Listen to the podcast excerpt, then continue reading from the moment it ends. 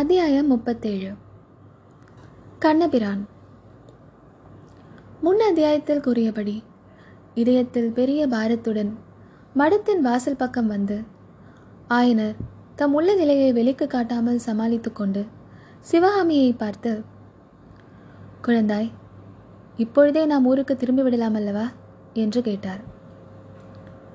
கமலையை பார்த்துவிட்டு காலையில் போகலாமே அப்பா என்று சிவகாமி மறுமொழி சொல்லிக் கொண்டிருக்கும் போதே கடகடவென்ற சத்தத்துடன் இரட்டை குதிரை பூட்டிய ரதம் ஒன்று அங்கே நின்றது. அதை ஓட்டி வந்த சாரதி ரதத்தின் முன் தட்டிலிருந்து குதித்து வந்து மடத்து வாசலில் ஆயனரும் சிவகாமியும் நின்று கொண்டிருந்த இடத்தை அடைந்தான். அவன் நல்ல திரகாத்திர தேகமுடையவன். பிராயம் 25 இருக்கும். ஐயா, இங்கே மாமல்லபுரத்திலிருந்து ஆயன சிப்பியாரும் அவருடைய மகள் சிவகாமி அம்மையும் வந்திருக்கிறார்களாமே, நீங்கள் கண்டதுண்டோ என்று அவன் கேட்டான். ஓ, கண்ணபிரானா, எங்களை யாரென்று தெரியவில்லையா உனக்கு என்றார் ஆயனர். அதுதானே தெரியவில்லை, இந்த சப்பை மூக்கையும் இந்த அகலக்காதையும் எங்கே பார்த்திருக்கிறேன், நினைவு வரவில்லையே என்று கண்ணபிரான் தன் தலையில் ஒரு குட்டு குட்டி கொண்டு யோசித்தான். என் அப்பனே, மண்டையை உடைத்து கொண்டு எங்கள் மேல் பழியை போடாதே. கமலை அப்புறம் எங்களை லேசில் விடமாட்டாள். நீ தேடி வந்த ஆயன சிப்பியும் சிவகாமியும் நாங்கள்தான் என்றார் ஆயனர். அடாடா, இதை முன்னாலேயே சொல்லியிருக்கக்கூடாதா? எனக்கும் சந்தேகமாகத்தான் இருந்தது. ஆனால் கண்ணால் கண்டதும் போய் காதால் கேட்டதும் போய் தீர விசாரிப்பதே மெய் என்று கும்பகர்ணனுக்கு ஜாம்பவான் சொன்ன பிரகாரம் இருக்கட்டும். அப்படியென்றால் நீங்கள்தான் ஆயன சிற்பியாரும் அவருடைய மகள் சிவகாமியுமோ?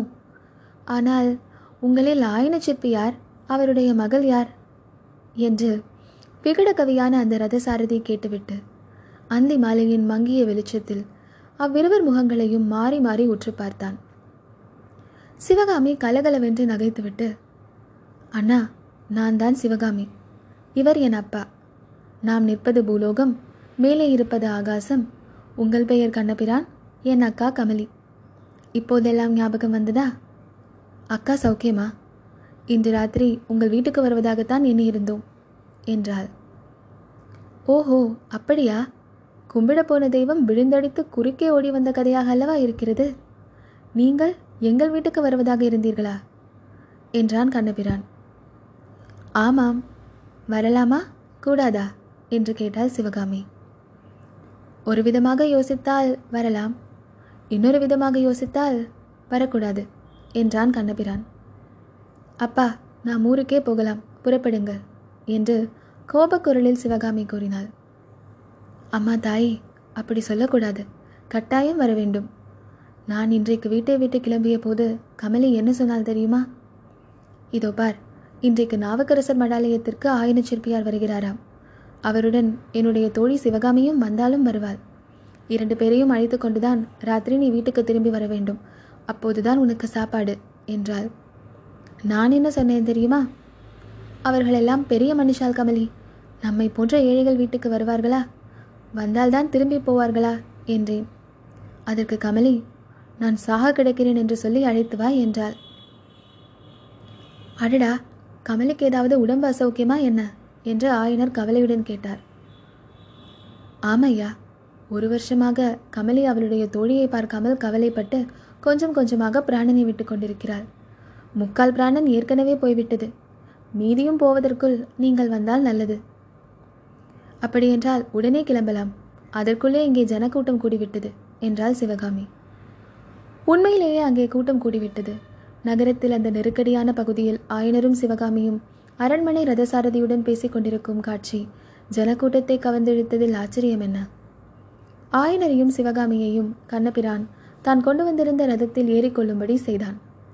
காஞ்சி மாநகரின் விசாலமான தேரோடும் வீதிகளில் 2 குதிரை பூட்டிய அந்த அழகிய அரண்மனை ரதம் பல்லவ ராஜ்யத்தின் சிறந்த ரதசாரதியினால் ஓட்டப்பட்டு விரைந்து சென்றது. ரதம் போய்கொண்டிருக்கையில் சிவகாமி, அண்ணா, உங்கள் வீட்டுக்கு வருகிறோம் என்று நான் சொன்னதற்கு இன்னொரு விதத்தில் யோசித்தால் வரக்கூடாது என்று சொன்னீர்களே, அது என்ன என்று கேட்டாள்.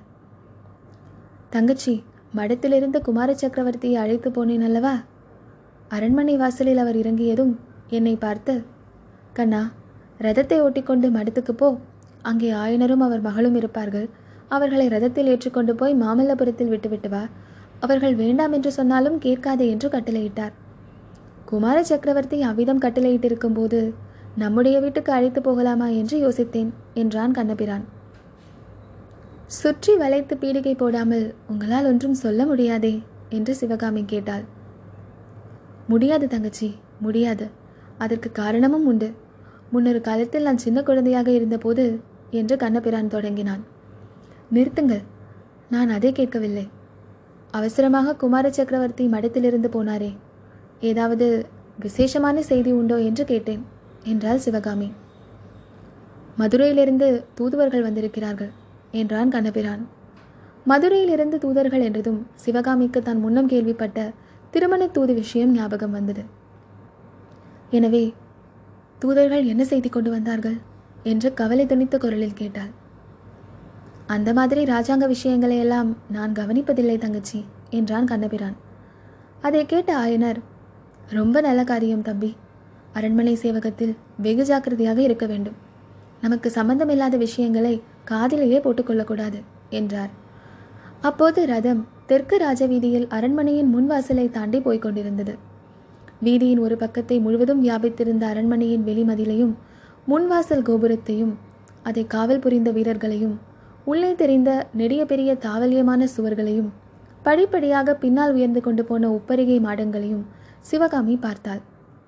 தன்னையும் தன்னுடைய இதயத்தை கவர்ந்த சுகுமாரரையும் பிரித்து கொண்டு இத்தனை மதில் சுவர்களும் மாடக்கூடங்களும் தடையாக நிற்கின்றன என்பதை எண்ணி ஒரு நெடிய பெருமூச்சு விட்டாள்.